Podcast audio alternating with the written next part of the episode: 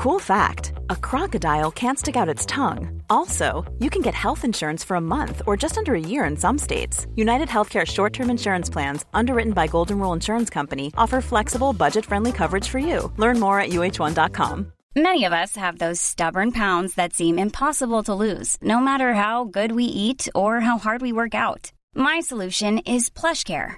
PlushCare is a leading telehealth provider with doctors who are there for you day and night to partner with you in your weight loss journey. They can prescribe FDA-approved weight loss medications like Wegovy and Zepbound for those who qualify. Plus, they accept most insurance plans. To get started, visit plushcare.com slash weight loss. That's plushcare.com slash weight loss. Burrow is a furniture company known for timeless design and thoughtful construction and free shipping, and that extends to their outdoor collection.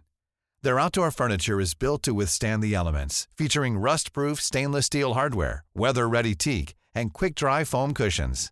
For Memorial Day, get 15% off your Burrow purchase at burrow.com slash ACAST and up to 25% off outdoor. That's up to 25% off outdoor furniture at burrow.com slash ACAST. Girl, real talk. This whole it's new year, time to reinvent myself trash is not the vibe for 2024. You can find someone who loves you for you, as you are. You don't need to read a stack of self help books, only eat sad salads, or like start meditating at 5 a.m. to be ready for dating. So, yeah, my advice is to download Bumble and find someone who embraces you the way you are right now. Let me know how it goes. Say goodbye to your credit card rewards. Big box retailers, led by Walmart and Target, are pushing for a bill in Congress to take away your hard earned cash back and travel points to line their pockets. Senate Bill 1838 would enact harmful credit card routing mandates that would end credit card rewards as we know it. If you love your credit card rewards, visit handsoffmyrewards.com and tell them to oppose credit card routing legislation paid for by the Electronic Payments Coalition the things that are giving me comfort, not as a writer, just as a, as a person, are things like music and poetry that remind me what kind of world I want to live in. You know, I was reading poems and I was listening to music that kind of gave me hope for the future. And in a way, it was reminding me, you know, I'm not just fighting against things, but I'm fighting for things as well. There is a vision of a world that I want my kid to grow up into. And art is giving me a glimpse of that. I'm Jordan Kisner, author of the essay collection Thin Places, and this is Thresholds, a weekly series of conversations with writers and artists about moments of epiphany or transformation that changed their lives and their work. A moment that they stepped across, like a threshold, into something new, and the way that experience changed everything they wrote afterward. Say goodbye to your credit card rewards. Big box retailers, led by Walmart and Target, are pushing for a bill in Congress to take away your hard earned cash back and travel points to line their pockets. Senate Bill 1838 would enact harmful credit card routing mandates that would end credit card rewards as we know it. If you love your credit card rewards, visit handsoffmyrewards.com and tell them to oppose credit card routing legislation paid for by the Electronic Payments Coalition.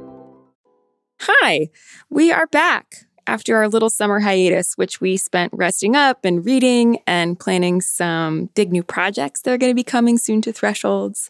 We've also lined up a bunch of fantastic guests for the fall and winter, and we're starting off today with Celeste Ng. You probably know her as the author of the novel Little Fires Everywhere, which was a New York Times number one bestseller and then a Hulu series starring Reese Witherspoon and Kerry Washington. Ng is also the author of the novel Everything I Never Told You, and she's got a new book coming out in just a few weeks called Our Missing Hearts. Our Missing Hearts centers 12 year old Bird, whose Chinese American mother has disappeared shortly after a poem she wrote became central to a resistance movement against the US government. The US has imposed totalitarian rule and adopted a set of anti Asian laws that are supposed to, quote, preserve American culture. The book is a kind of exploration of some of the troubling undertones of real contemporary American politics, but it's also an exploration of the parent child relationship and of the role of artists in troubled societies. It's really beautiful. I was really excited to get to talk to her about it.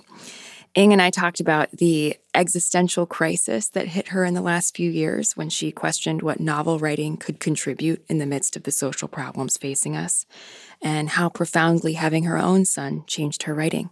Here she is. Everybody seems to have thoughts about when or if you should have children around your writing career. You know, generally the advice is don't or get your books together. You know, it's helpful. Uh, get your books together first, get yourself established in your work, and then have children, or maybe only have one child. You know, there's there's all this advice that's been floating around throughout the ages where people talk about how to fit your children and your writing life in particular together you know the story about the the pram in the hallway that kind of ruins your whole writing career. And so i I just had this sense that it was going to be a big sort of weight on the the scale pan so to speak to balance out. And i was nervous about doing that because i knew it was important to me to have a kid and it was also important to me to to write this book that was something that i'd been wanting to do for a long time and i was nervous about putting those two things together I had been working on this book for a long time already at that point. I guess this was in 2009. And so I'd started this novel when I finished my graduate program. So that was in 2006. So it had been three years already. I had finished the program. I had moved cities. Uh, you know, I, I was still trucking away with this book. I still wasn't really totally sure how how to put it together. I was still going, do I know how to write a book? And it got to the point where I was also really feeling like I didn't want to wait to try to have a child anymore. And I decided, well, I, am just going to go ahead and, and try it and see what happens. I mean, biology kicked in. I did not believe in a biological clock really until I got to that point, And I suddenly was like, oh my God, I think I need to do this. Uh, I think this is the right time. And so I, I got pregnant and I said to myself, okay, I'm I'm just going to have to finish as much of the book as I can. At this point it's kind of a blur. I don't even remember exactly where in the process I was, but I knew that I had an idea of what the story was. And so I at least had that to come back to. I had a draft or maybe two drafts. And I also knew that I wasn't where I needed to be. And in a way, actually, the pregnancy and then those early few months of parenting when I really wasn't able to sit down at my desk at all. I mean, I was barely able to sleep and eat. It ended up actually being useful in the end because it made me step away from the project, like a really hard stop for a while, in a way that ended up being productive. It made me really pause and think about the characters rather than trying to push forward on the page. I often try to kind of sit down and keep writing, even when what I really need is to take a step back and, and think more. And in this case, it happened to be helpful that I could not sit down at the page and write. I couldn't, you know, I, I wasn't at my desk for months. And having to just be with my thoughts and be with the characters and think about them for a little bit, I think ended up being the key for me to figure out who these characters were and what the missing pieces were so that I could put the book together. Oh, I'm so curious what changed for you when you stepped away and were thinking in that period of thinking. Like what how how did the book take shape differently after that? A, a big part of the, the novel I realized has to do with parents and children and the ways that they want the best for each other, but they don't really understand each other. And maybe they can't even explain themselves to each other. And in the first few drafts of the book, I was really doing my best to try and imagine this from both sides. I was trying to imagine what it might be like to be a parent. But of course, I hadn't had that experience yet. So really, I was, I was kind of doing this sort of ventriloquist act. I was sort of, you know, doing my best to mimic the voice and the concerns and the thought processes of, of a parent. And because I hadn't gone through that yet, I think that's why I got it wrong. Um, I think other people maybe can imagine their way in that, but I, I couldn't. And then after I had my son, even in those early days, I started to really see my own relationship with my parents differently. I started to go, oh, I, I kind of see why you did X, Y, and Z thing, which never was clear to me before. But now I'm starting to get a sense of of almost what I didn't realize before. Can you give me an example? Yeah, I think I think, you know, as a kid, I knew my parents cared about me, right? I never I, I was lucky I never had questions about whether I was important to them. I never had questions about whether they were going to be there for me. They they always were. But I think there's knowing something and then there's understanding it where you really realize like, oh, when your kid is unhappy, it's this terrible, terrible feeling. Um, and I started to know that pretty much right off the bat when my son was born to feel, you know, there's this little person that I made who's completely dependent on me and he's crying and I, I don't know what he needs, but I really need to fix this right now. There was this sort of primal urgency in, you know, trying to go, oh God, I really want you to be happy. Whatever it takes, I will do that. Right. Um, you know, he's he's a baby. What he needed was, you know, to be fed and then to to have a nap. Um, but I started to get a sense of, oh, my parents probably felt this too, you know, for years and years from when I was a baby towards when I was an adult, towards, you know, all the way up until, you know, this very moment, they're probably like, oh, what what can I do to try and make your life better? And I I knew that before, but I don't think I really felt it until much later. I'm so curious about that moment where your son is crying and he's a baby and you have that huge f- impulse to do anything to make make it better. Did you was that an experience of feeling powerful, of feeling helpless, of feeling scared? Like uh, what was the what was the tenor of that of that experience? Hmm. It definitely wasn't feeling powerful. I I feel like I have felt the least sure of myself at the moment where they put this baby into my arms and were like, here he is. And I had this moment of going, oh God, I am not ready for this. I don't know anything about being a parent. I don't know anything about babies. This is uh, take him back because I'm not ready. Right. I, you know, I very much wanted him. And yet at the same time, I had this immense feeling of almost like if you're going out in the, in the ocean and you're, you're waiting at the beach and then you get to one of those points that's a drop off and you didn't know it was there. And all of a sudden you're plunged in way over your head. Mm-hmm. It was, it felt like that. So it was, it was partly fear, but it wasn't fear for myself exactly. It was really more fear of, oh, I have this responsibility to this little person. And I might have bitten off more than I can chew. Do I, am I going to mess them up? I think maybe that was the the feeling, you know, am I immediately going to in the first, you know, 10 minutes of us knowing each other, you know, I- irrevocably scar him by not immediately deciphering his his clues. Um, there's a really great book that I read recently uh, called The School for Good Mothers that I feel like hit this feeling so deeply. That sense in which there are about a million things that you're expected to do and that you want to do and you need to do. And yet it might not really be possible to do all of them at the same time, let alone perfectly. Yeah, Jessamine was on the podcast. Yeah, I remember a, it's that. such an incredibly beautiful book.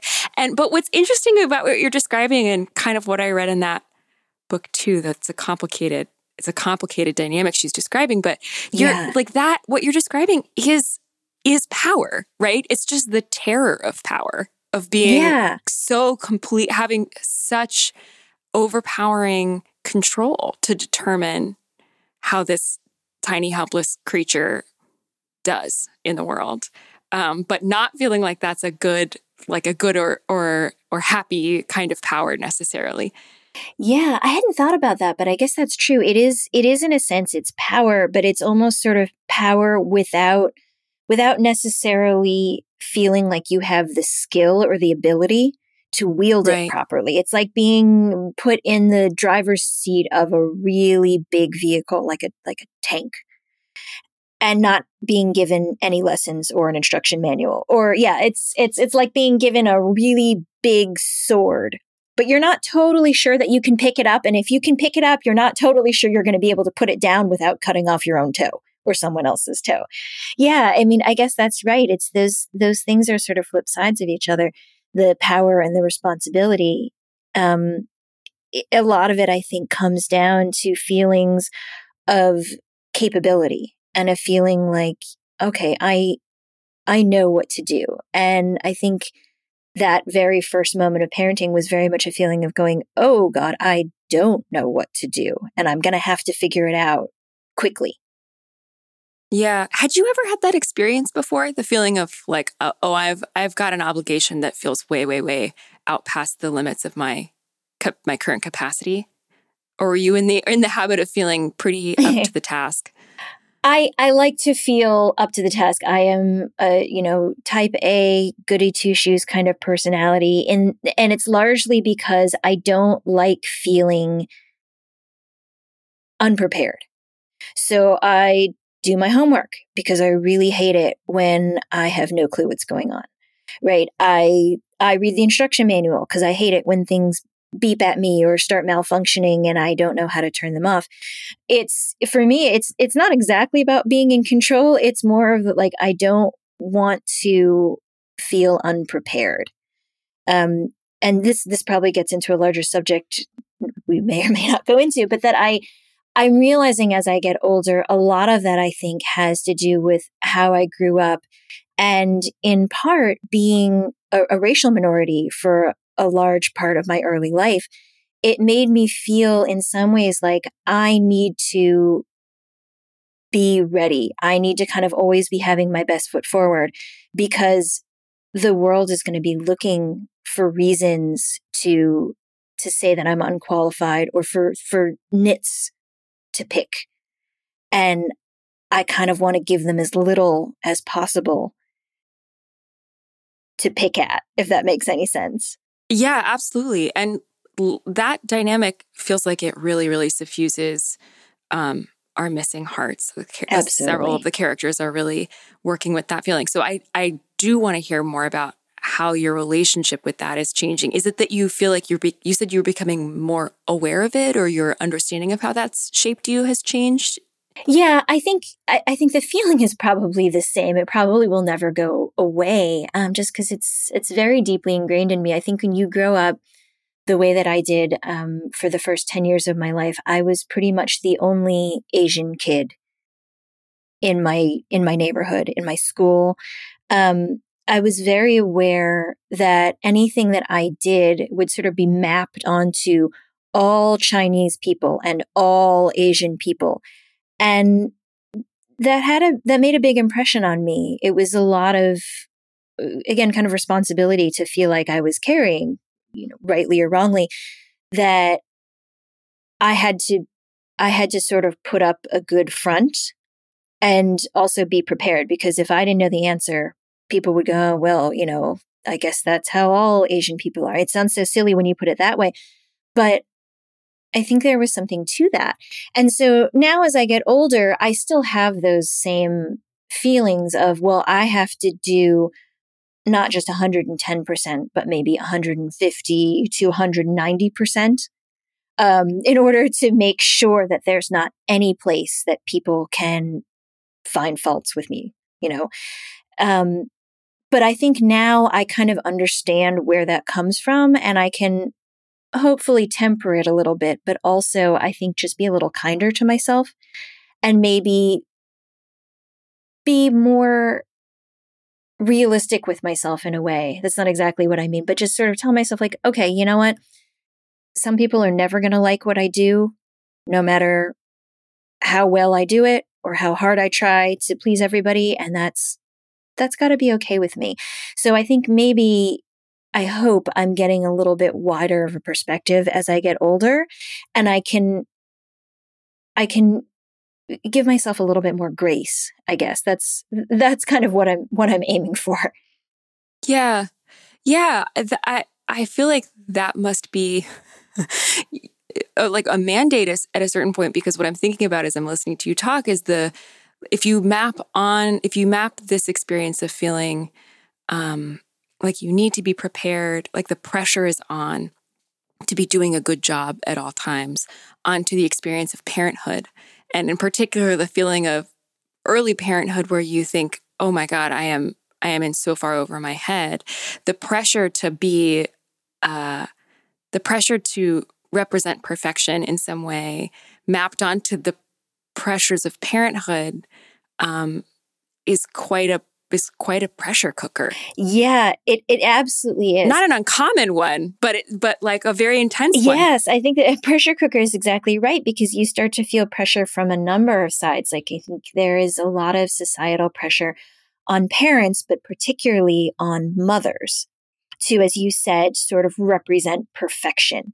There's that idea that you have to be doing everything right. You have to be anticipating every possible problem and have the solution for it in your bag you have to be in control of yourself and of your child at all times. And yet at the same time, your own needs basically can't enter into the picture. Everything you do has to sort of put your child first. And that's not that's not always wrong. I think most mothers would want to say that they are of course putting their child first, but I don't know that it's always possible.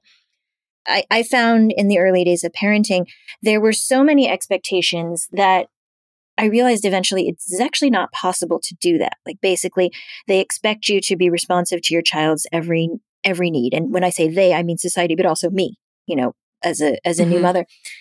Also, you should be breastfeeding your child, but also you should be sleeping so that you can be attentive. And also, you should be sleeping with your child, but not too close to your child because you might roll over on them.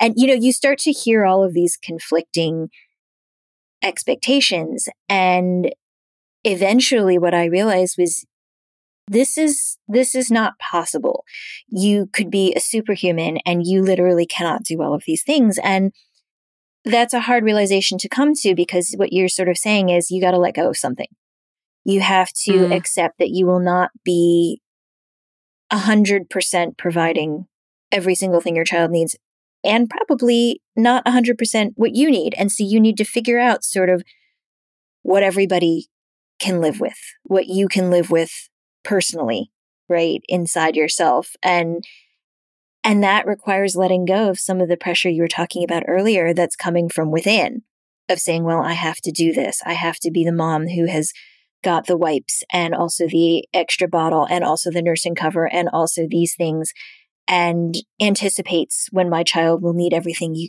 you have to let go of that. And for me that that's hard because i am again the sort of person who who feels like she needs to be more than perfect.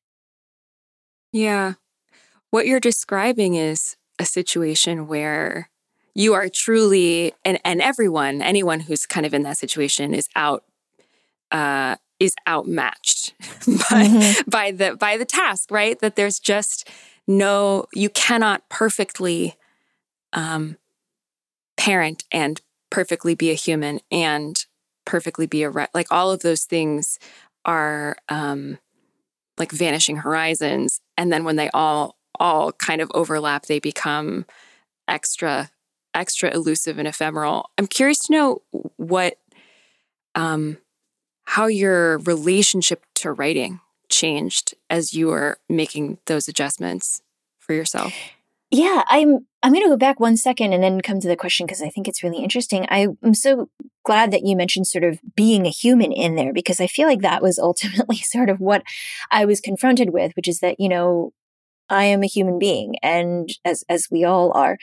And that means that there are going to be things that we can't do. There are going to be imperfections that we can't remedy and that maybe we don't need to remedy. Like maybe that is actually not a bad thing to not be able to do things or to have limits or to have vulnerabilities. And so to go to your question, I think that is a big thing that changed in my writing is that I think that I started to have more compassion towards my characters, but also towards myself as a writer to say, well, these characters don't need to be perfectly rounded or sculpted. And in fact, it's better if they're complex because that's how people are. That it's okay if they're doing things that maybe we wouldn't, maybe we wouldn't want to do in real life, but for fiction, that's actually a good thing. And it, it felt like an important thing too, to try and to try and capture some of that on the page, to try and think about my writing as as focusing on the kind of messy complexity of being human. And so I don't I never go into writing with a theme, but I'm starting to recognize, you know, now I'm on I'm on my third book. One of the things that I'm interested in is that that complexity. A friend of mine who's also a writer, she's like, I think your theme is irreducible complexity, which I thought was hilarious. But in a way, that's kind of right, is to say that at a certain point, it boils down to it's complicated and it's messy. And in a way, for me, that's a way of saying we're human. This is, this is a human struggle and it's never going to come out exactly right. And that's maybe okay. And maybe one of the things that I'm trying to do in my writing is to just acknowledge that life is messy and people are messy and people are fallible and that there can also still be beauty in that. Um, especially, I think in in this third book, that's something that I was really consciously aware of as I was writing. I was realizing, like, I'm writing about how individual people are and how they have shortcomings and yet that's also what makes them a person and in a way one of the one of the arcs that i think bird one of the main characters follows is recognizing that about the people in his life and in particular his mother recognizing that she is fallible and she's not perfect and she's done all these things and is in a way seeing her as a human. So there's there's a parallel there i think to that experience of parenting where i had to start to recognize myself as a human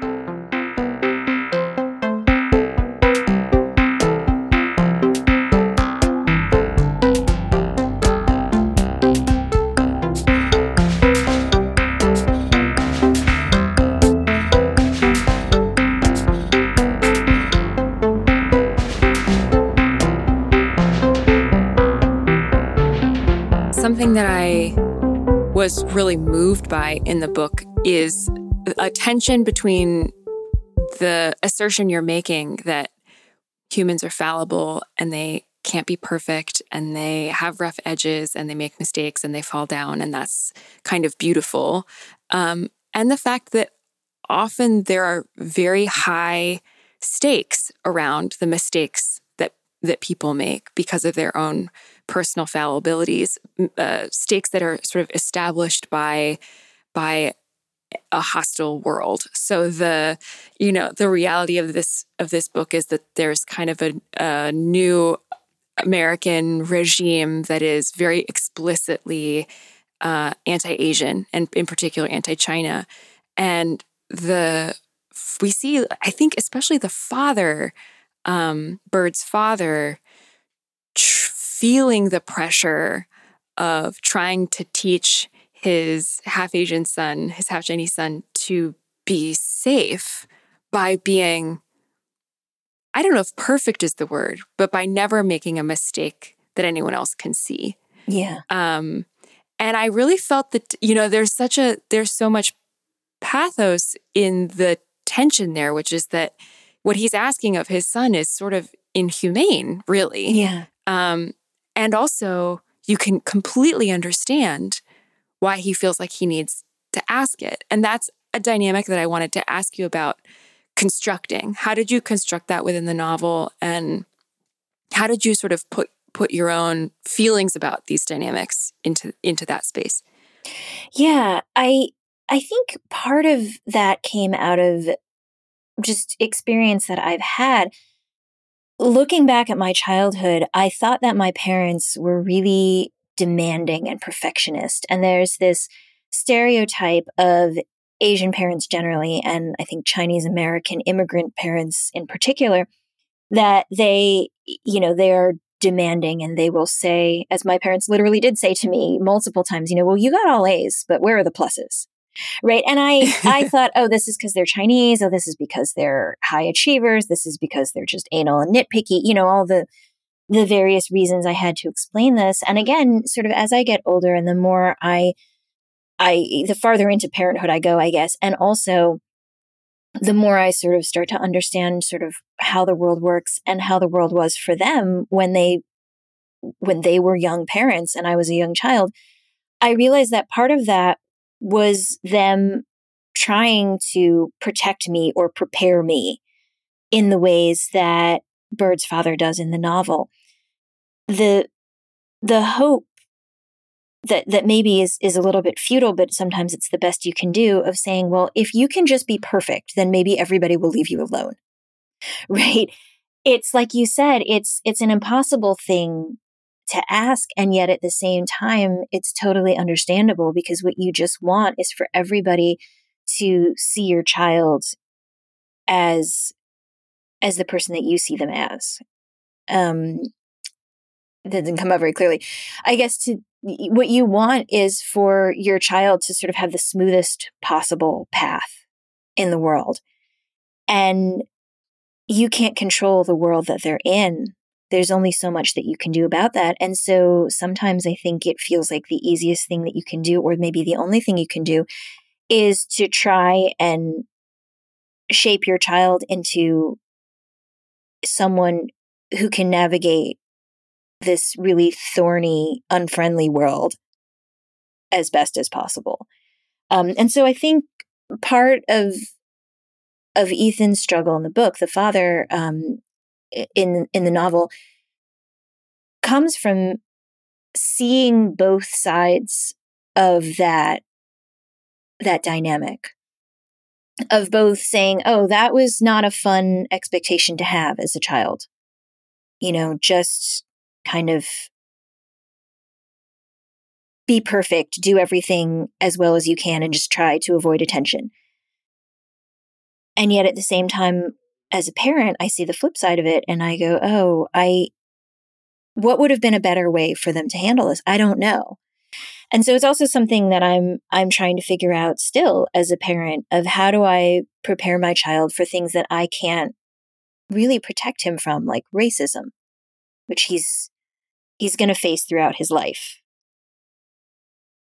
I can't, I can't change the world around him. I, you know, I'll, I'll do my best, but at a certain point, some of it has to be how I teach him to respond to that. And I don't know what the right answer is. I think this is something that, you know, generations of, of, of many families of color we keep on trying to figure out what's what's the best way to prepare our children for worlds that are going to be really unfriendly to them.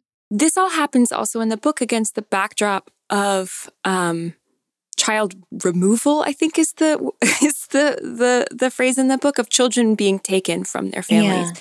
by the government um, as a means of political control a chilling thing to see happening in the book because it is so drawn from uh, reality which yeah. you note in your afterword um, and it just made me think about the fact that the one of the things that that kind of uh, that kind of action robbing families of their children as a means of political control does is that it it passes the burden of enforcement of normativity onto the parents. They have mm-hmm. to enforce the normativity of their children and the obedience of their children to the state so that they get to keep their children, um, which is so ugly to ask the parents to be the enforcers of that kind of um, fascism really. Yeah. And you see in this book, you know, Bird's father, Ethan, and Bird's mother, Margaret, wind up kind of taking different um, approaches to that problem. And one of, I was so interested that one of them, that Margaret's approach is so bound up in art and art as resistance.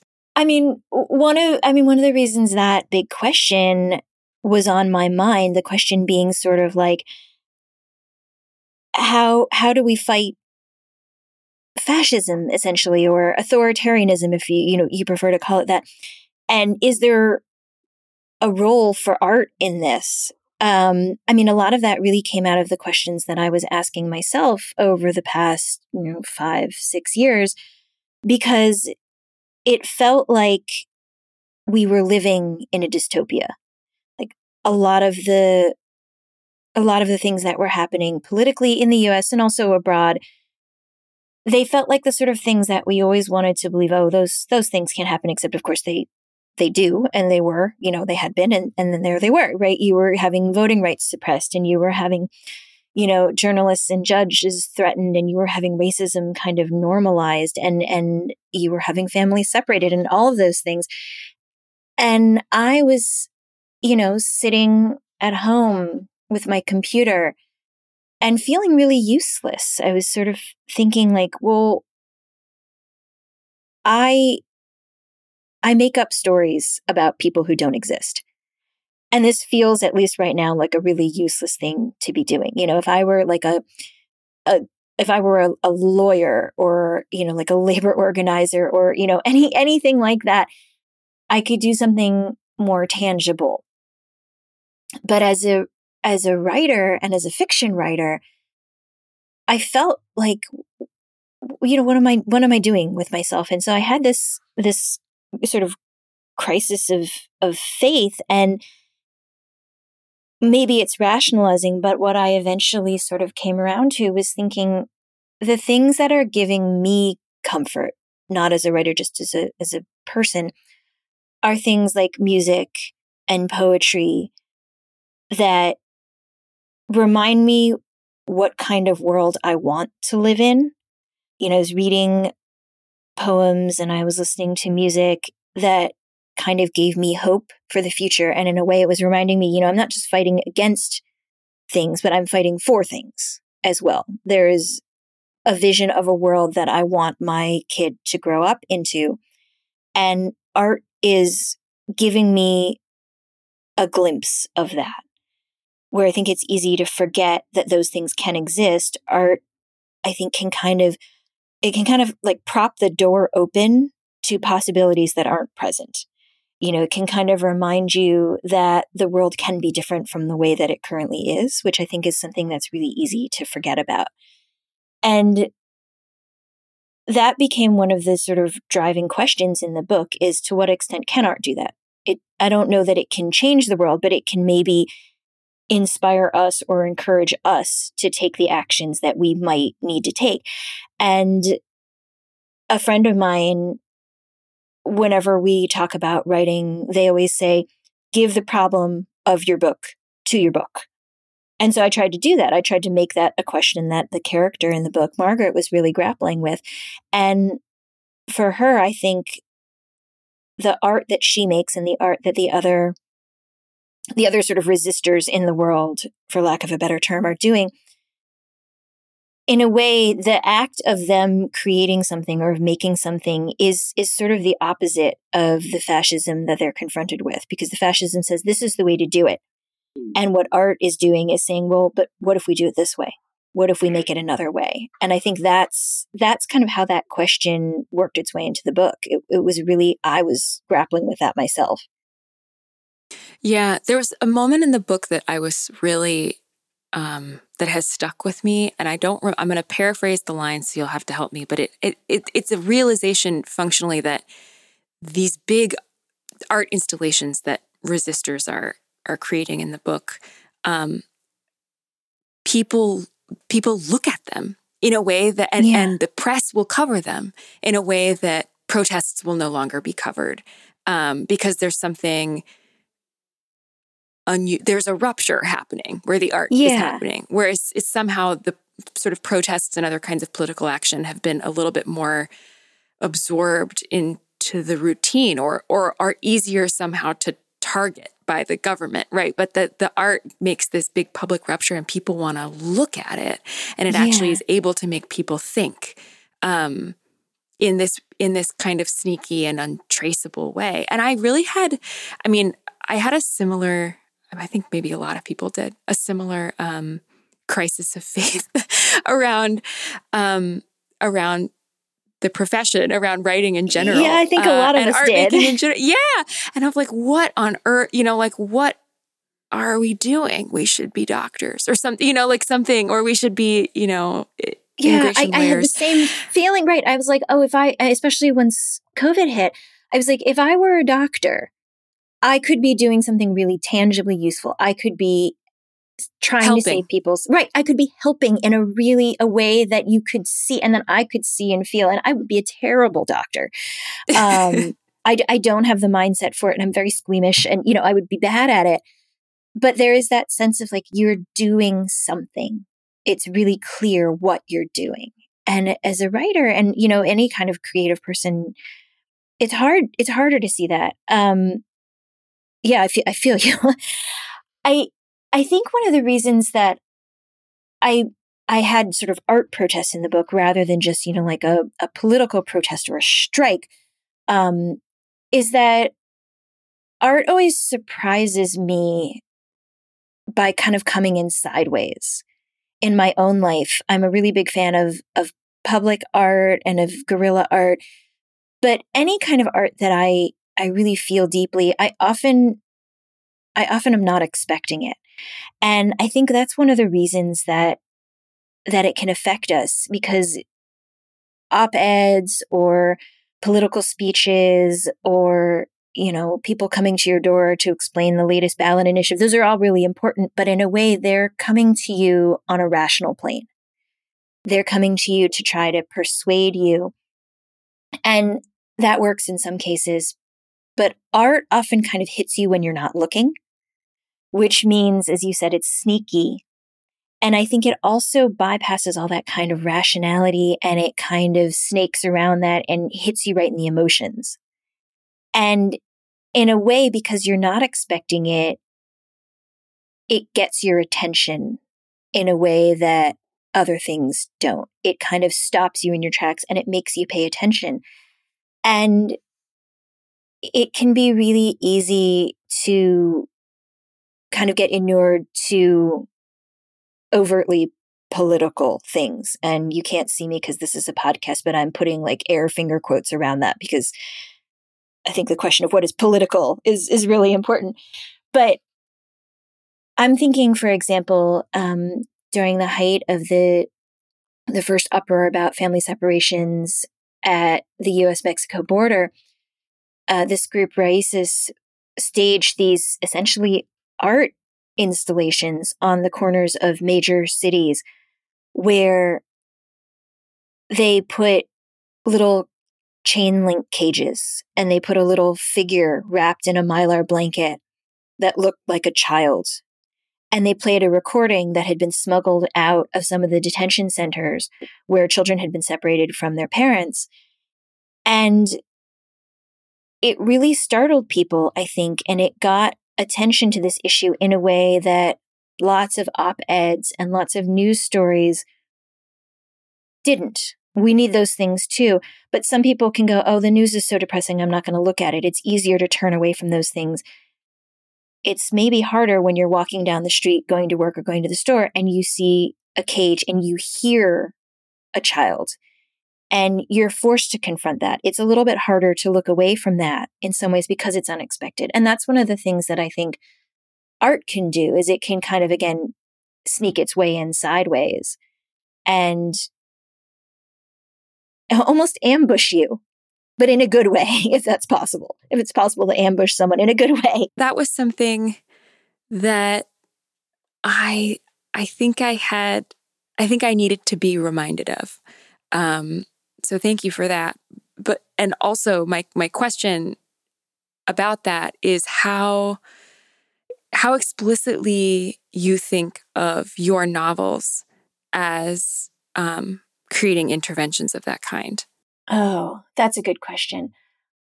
I I I don't think of them as having that as their main purpose. At least certainly not the first two. I never, I never go into a novel or really any story thinking about sort of what is the lesson that I want to impart. Because for me, if I do that, and I did try doing that as a, as a teenager, you know, we get a lot of feedback from middle and high school English classes where you get, you know, what is the, what is the moral of this story, right? And you're trying to boil, you know, Hamlet down into kind of an aphorism. Because that's that's I think how we're often taught to approach literature at first. And so as a teenager, I would go, okay, I want to write a story about death. And then, you know, you try and write the story in that sort of top down way. And for me, it always comes out very stiff and rigid. And so when I come to a story and and for each of my three novels, I always approach it from sort of the bottom up. I always come from character first. And so it has to be a human story, I think, for me to get into it. And ultimately, if I've dug deep enough, hopefully it does brush up against some kind of larger question or theme for the reader. But I always think first about the books as writing about people and about these particular people and what they might do in this situation. And then if the book comes in sideways and gets people thinking about those sort of larger big questions, then I'm really happy. But I think it, that has to be a secondary or even tertiary purpose for me. It has to really first and foremost be about people and interesting situations that I want to spend time with first, or else I'll never get the book read. And then the reader also has to find that interesting or they'll never they'll never finish reading the book. And all of that other stuff I think really comes out of just that interest in humanness. Ultimately, that might be what we're talking about with both these these art installations or the sort of surprise of art is in a sense it's connecting us back to humanity and of thinking there are other people out there as basic as it sounds it's it's easy i think for for people to forget that sometimes and then to think they're they're interesting and what's happened to them is important and it's maybe even important to me and therefore we're connected to each other. Therefore, I care about what happens to this other person, whether we're talking about families that have been separated, whether we're talking about fictional characters, whether we're talking about our family members, whatever it is, that sense of like, oh, your feelings are also important to me. As basic as that sounds, I feel like that's I've gone pretty far from your question, but I'm going to finish. Anyway, I feel like in a way that's ultimately sort of my highest purpose as a writer is trying to get the reader to feel like they are part of a society, to be thinking about other human beings and how they're related to them.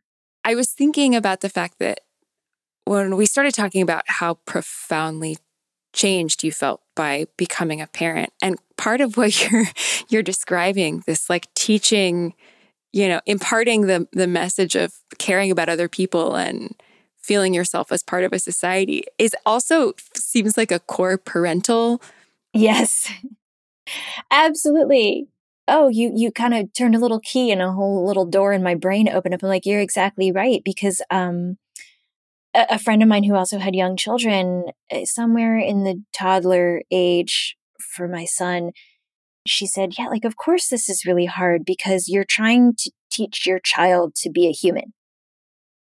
And I was like, Oh, you're completely right. That is what I'm trying to do. I'm trying to teach him to be a human being who cares about human beings, which is to say, who, who, who lives in a society and that's complicated. No wonder this is difficult. No wonder I'm having such a hard time. And when you put it that way, you know, you realize the enormity of what parenting or raising a child in any way is. You are really trying to teach them, like, you need to think about other people.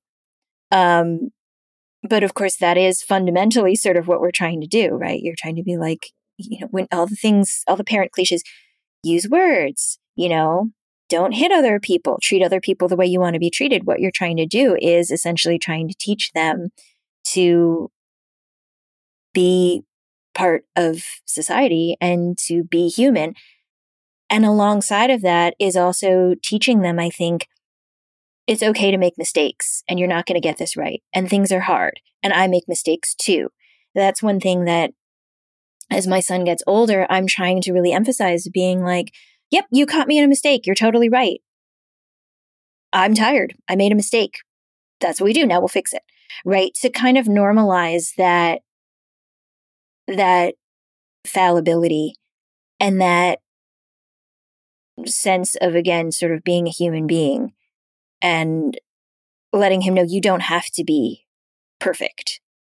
It is okay to not know things and it is okay to do things wrong. I swear that the number of times that I, in my life, in all the interviews where someone will eventually do a big supercut of me just saying, like, I am a human. I'm a human as a human. And it'll just sound like I'm an alien trying to convince people that I am, in fact, I'm like, yes, I am a regular human being. but it's true. I, I feel like, you know, there's, there is a sense that, you know, when we talk about humanity, it, it sounds really like cheesy and overly sincere, which is maybe kind of my brand. But that's really sort of what I'm thinking about is just sort of, as you said, getting other people to see that things are complicated and we're complicated and it's messy. And I guess that's the overlap between what I see my role as a parent as being and then the things that I'm trying to write about in my books is just acknowledging that complexity and that messiness. And the best word I can come up with for it is humanity. Thresholds is produced by Drew Broussard. Music and editing by Lora-Faye Åshuvud of Arthur Moon. Our art is by Lorelei Grossman. Special thanks to Justin Alvarez and our hosts at LitHub Radio. You can find out more about our show, listen to past episodes, and get in touch at our website. This is thresholds.com. If you're listening to this on a podcast platform and you haven't already subscribed, please subscribe. Or you can find us on Apple Podcasts, Stitcher, wherever you normally listen, and subscribe and review us there. Thanks. We'll see you next week. Hey, it's Paige DeSorbo from Giggly Squad. High quality fashion without the price tag? Say hello to Quince. I'm snagging high end essentials like cozy cashmere sweaters, sleek leather jackets, fine jewelry, and so much more. With Quince being 50 to 80% less than similar brands. And they partner with factories that prioritize safe, ethical, and responsible manufacturing. I love that. Luxury quality within reach. Go to quince.com slash style to get free shipping and 365 day returns on your next order. Quince.com slash style. If you're looking for plump lips that last, you need to know about Juvederm lip fillers. With Juvederm Volbella XC and Juvederm Ultra XC, your lip look, whether it's subtle or bold, can last up to one full year with optimal treatment and no additional maintenance. Find a licensed specialist and see if it's right for you at juvederm.com today. That's J U V E D E R M.com. Add fullness to lips in adults over 21 with Juvederm Volbella XC or Juvederm Ultra XC. Do not use if you have severe allergies or a history of severe allergic reactions, or if you're allergic to lidocaine or the proteins used in Juvederm. Tell your doctor if you have a history of scarring or taking medicines that decrease the body's immune response or that can prolong bleeding. Common side effects include injection site redness, swelling, pain, tenderness, firmness, lumps, bumps, bruising, discoloration, or itching. As with all fillers, there's a rare risk of unintentional injection into a blood vessel, which can cause vision abnormalities, blindness, stroke, temporary scabs, or scarring. For full important safety information, visit juvederm.com. Even when we're on a budget, we still deserve nice things. Quince is a place to scoop up stunning high end goods for 50 to 80% less than similar brands. They have buttery soft cashmere sweaters starting at $50, luxurious Italian leather bags, and so much more. Plus, Quince only works with factories that use safe, ethical, and responsible manufacturing. Get the high-end goods you'll love without the high price tag with Quince. Go to quince.com slash style for free shipping and 365-day returns.